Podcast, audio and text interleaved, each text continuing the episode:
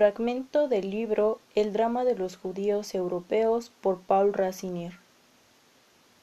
La elección del hombre depende de una toma de conciencia más o menos correcta de los datos del problema.